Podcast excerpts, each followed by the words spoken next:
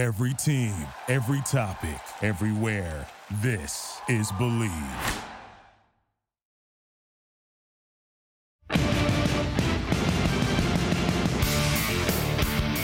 Hello, Raider Nation, and welcome to another edition of the Bleav in Raiders podcast on the Bleav Podcast Network. I'm your host, Dennis Ackerman. The Raiders are looking to snap a two game losing streak as they head east to face the winless New York Jets. Raiders are coming off an embarrassing loss to the Atlanta Falcons and now find themselves on the outside looking in at the playoffs. I think you can make the case this was the worst performance by a Jon Gruden team since he returned to the silver and black in 2018. The Raiders committed five turnovers against the Falcons. They were just three for 12 on third downs, and they committed that season high 11 penalties for a season high 141 yards. The Raiders had just three turnovers in the previous five games. The Raiders season to me is now at a crossroad with just five games left. They can either regroup and make a strong playoff push, or they can let these last two losses hang over them like a dark cloud and have the season go sideways.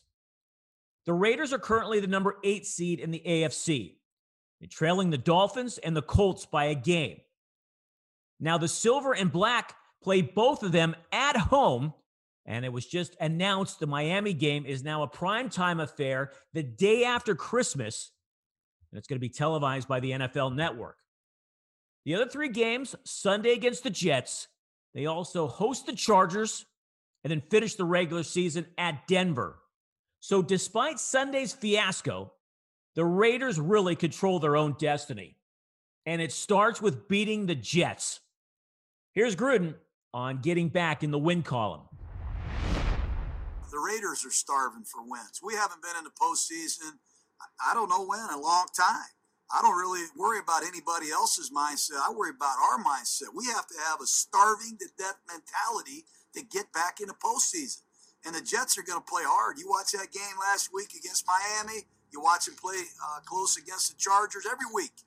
They're they're a handful, and uh, they got a young team trying to make their way in this league. And it's going to be tough. We got to go on another long trip on another short week, and we got to be isolated again, wearing masks. Uh, there's easy to uh, to, to say that there's distractions, but we got to worry about ourselves. We have to have a collective urgency to to play our best football this week, no matter who we play. The Raiders are eight point favorites on the road.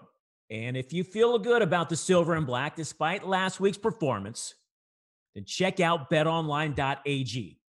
It not only has the NFL, but college football. And with the NBA just a month away from tipping off the regular season, you can wager on who's going to make the NBA Finals.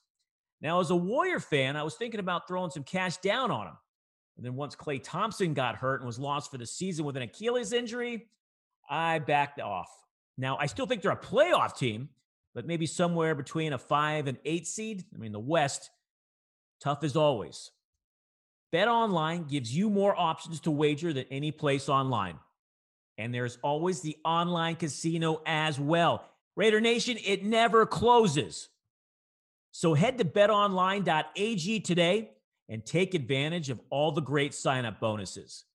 Again, that's betonline.ag and sign up today. BetOnline, your online sportsbook experts. All right, this is the 48th all time meeting between these two original AFL franchises. Did you know the Jets, the first year, were actually known as the Titans? The Raiders lead the series 25 to 20, and there's been two ties. The two teams have split their four postseason matchups. Last year, of course, the Jets blew out the Raiders, and the silver and black never recovered from the loss. They went on to lose five out of their last six and finish with a seven and nine record. Now, the most famous game of all time played between these two was the Heidi game. It took place November the 17th, 1968, at the Oakland Coliseum. Listen to NFL films and the great John Facenda explain how it all went down. The lead changed back and forth six times before the score was finally tied at 29 all. Then the Jets' Jim Turner kicked a 26 yard field goal. And the Jets had the lead with one minute five seconds left. At 7 p.m., NBC had scheduled a kids movie named Heidi. It was determined to air Heidi at 7 o'clock. And if football wasn't over, we would still go to Heidi at 7 o'clock. NBC executives wishing to stay with the game failed in their frantic efforts to contact the broadcast center. Thousands of concerned viewers had flooded the phone lines and blown out the switchboard. I thought, well, I have not been given any countermanding order, so I've got to do what we agreed to do. While Charlie Smith gained 20 yards, the network televising the game made the classic blunder.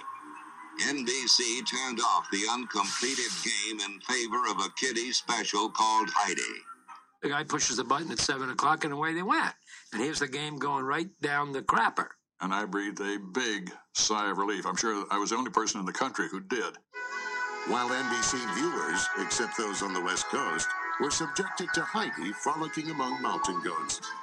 The Raiders made goats of NBC. Monica to Charlie Smith.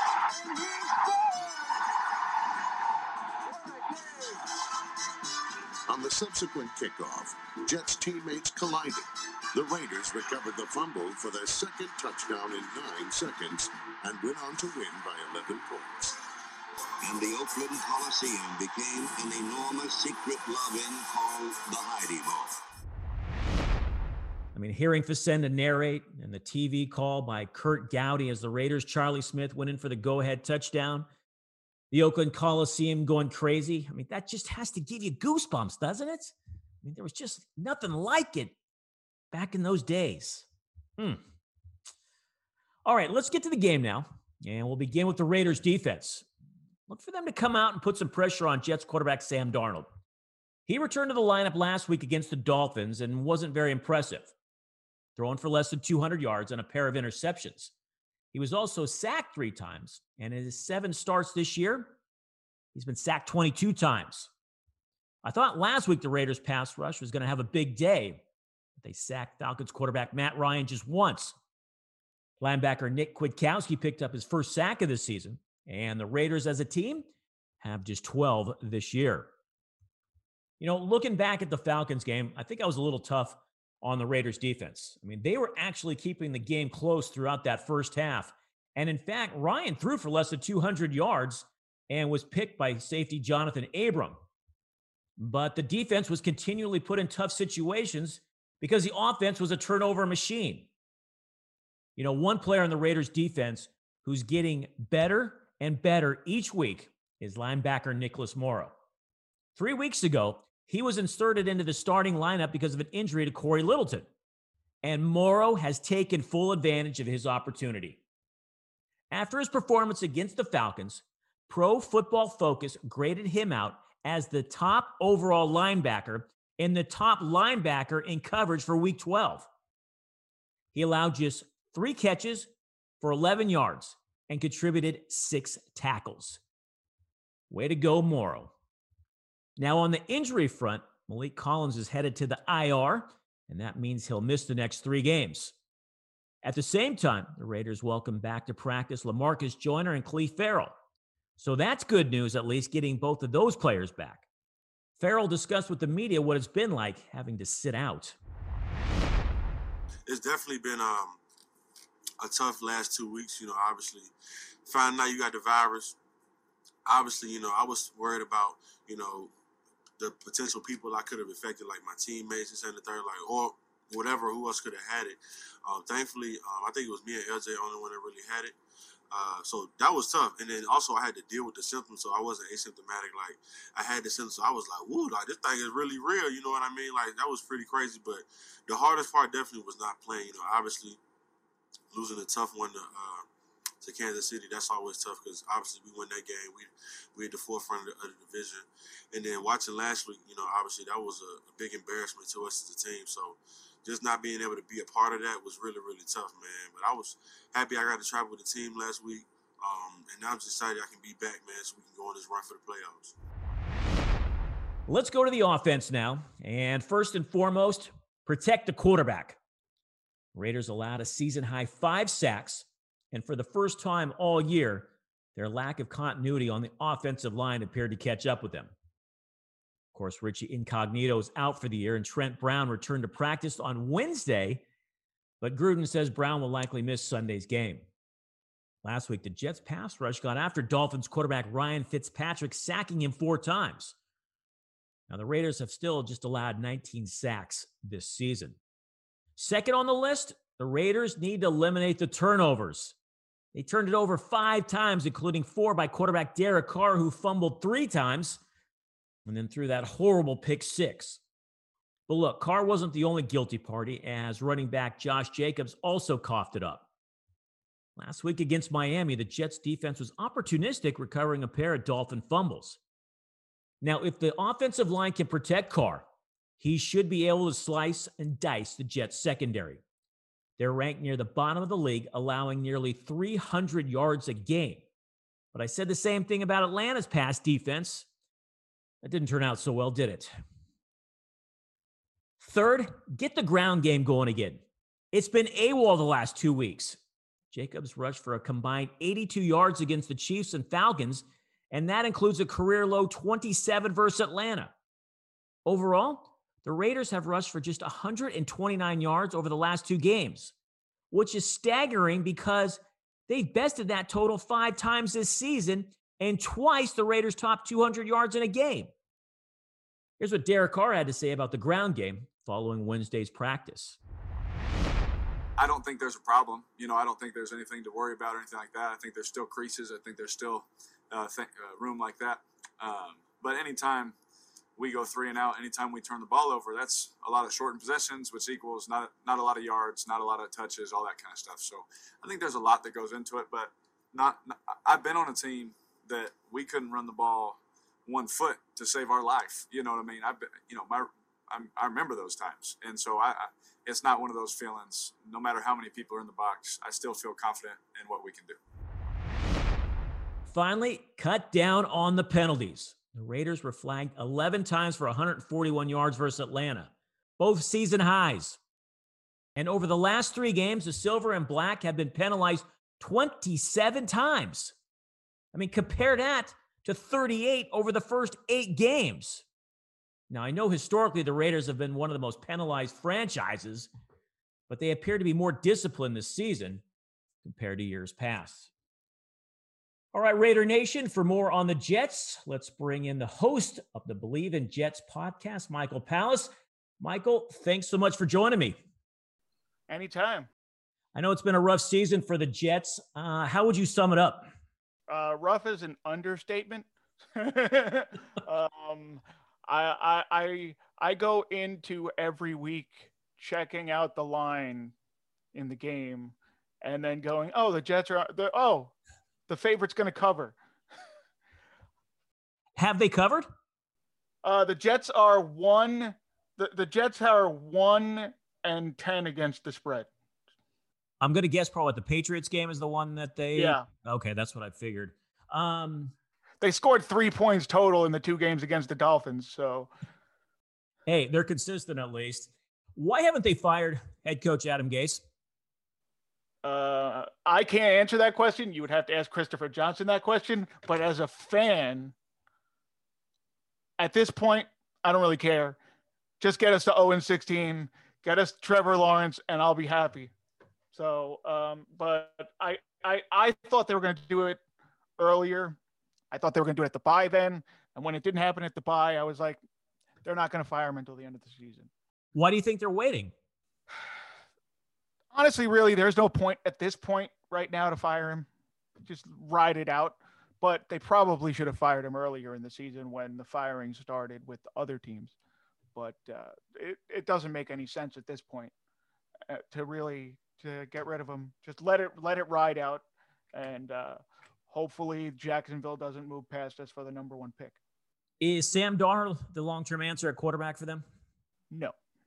Unfortunately, for Darnold, the best thing for the Jets and Darnold is for Darnold to go somewhere else because when you watched Sam Darnold play, you can tell it's not just mechanical, it's not just physical, it's above the neck. That's the problem. The problem with Sam Darnold is he he I think Sam Darnold needs a new atmosphere. It was terrible that Mike Maccagnan built this team, didn't give him an offensive line, and then finally when they gave him an offensive line, it was too late. When they finally improved the offensive line, he was gone. In fact, when you watched when I watched that game against the Bills week 1 and I watched Sam Darnold play, I'm like right after that game, and right after that game, I went onto Twitter and I said 0 16. Right after week 1 because I knew the Jets had a terrible schedule to go up against. And I'm like, they can't win a game. People said to me, they can win one or two. And I said, tell me which game they're going to win if you think they can win. And if you can't tell me that, then they're going 0 16 in your mind.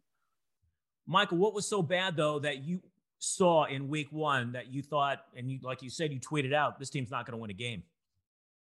The, the way Sam Darnold played week one and the fact that they they had they struggled so mightily against the Bills to put points on the board.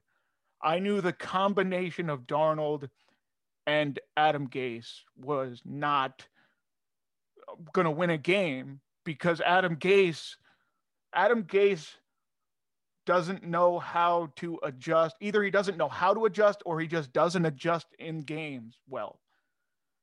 And I'm like, this is not good for Sam Darnold. This this is I, w- I was hoping that the ownership would see that Sam Darnold needed a new coach this year, but they didn't.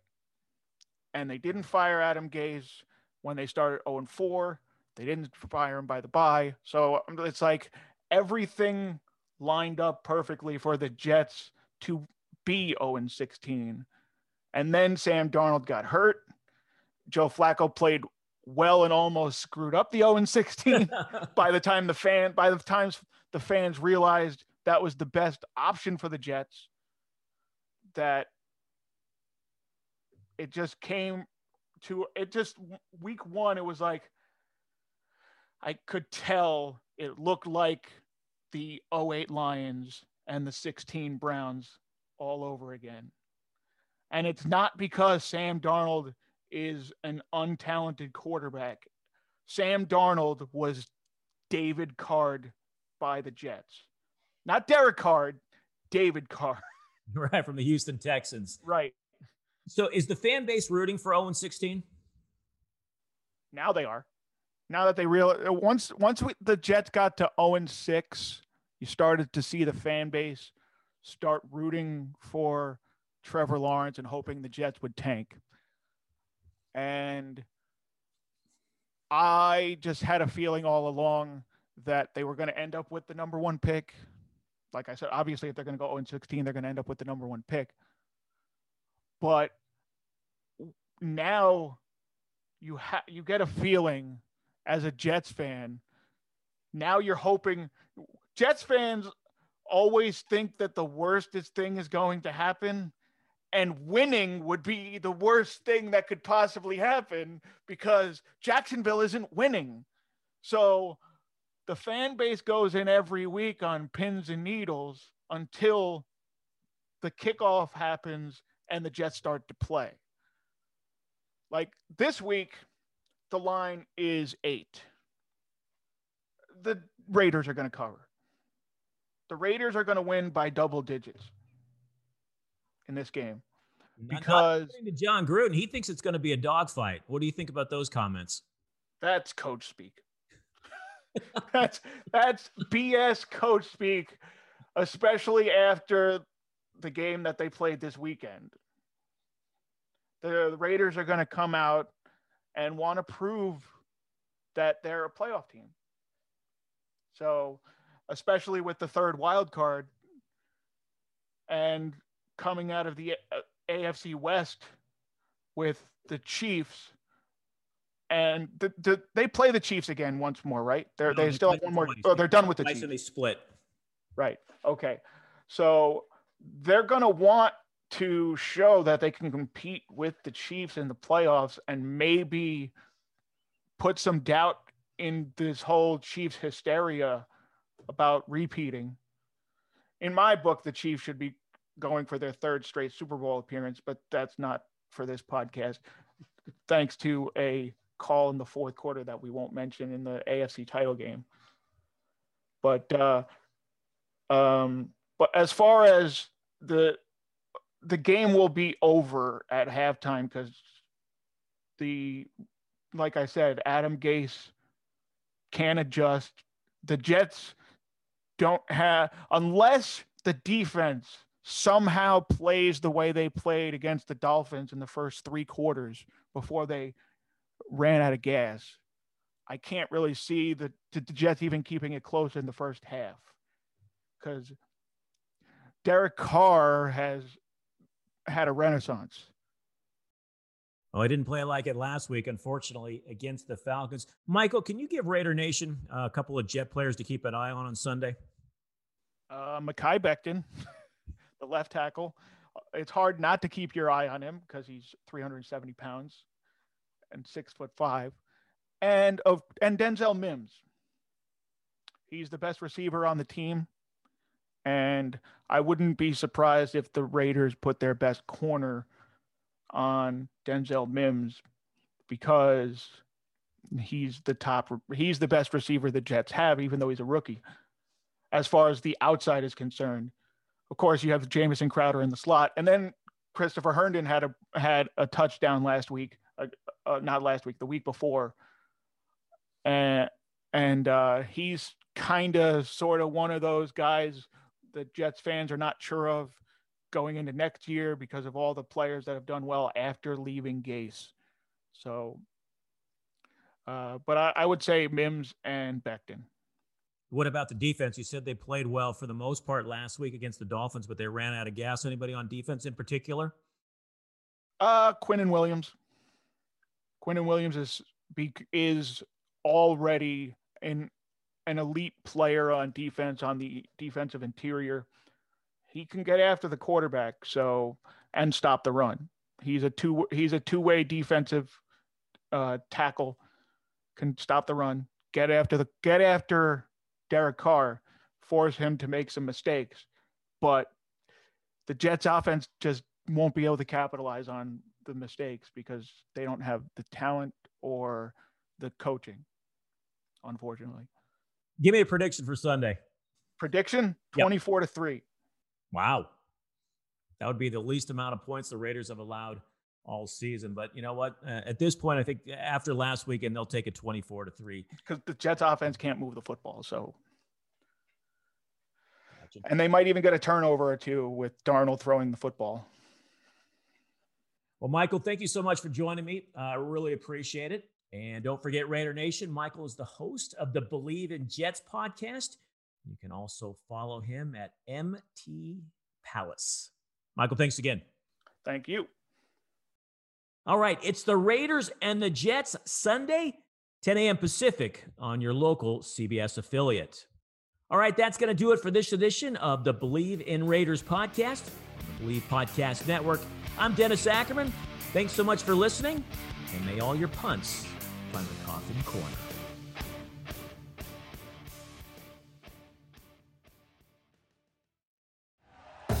Thank you for listening to Bleav. You can show support to your host by subscribing to the show and giving us a five star rating on your preferred platform. Check us out at Bleav.com and search for B L E A V on YouTube.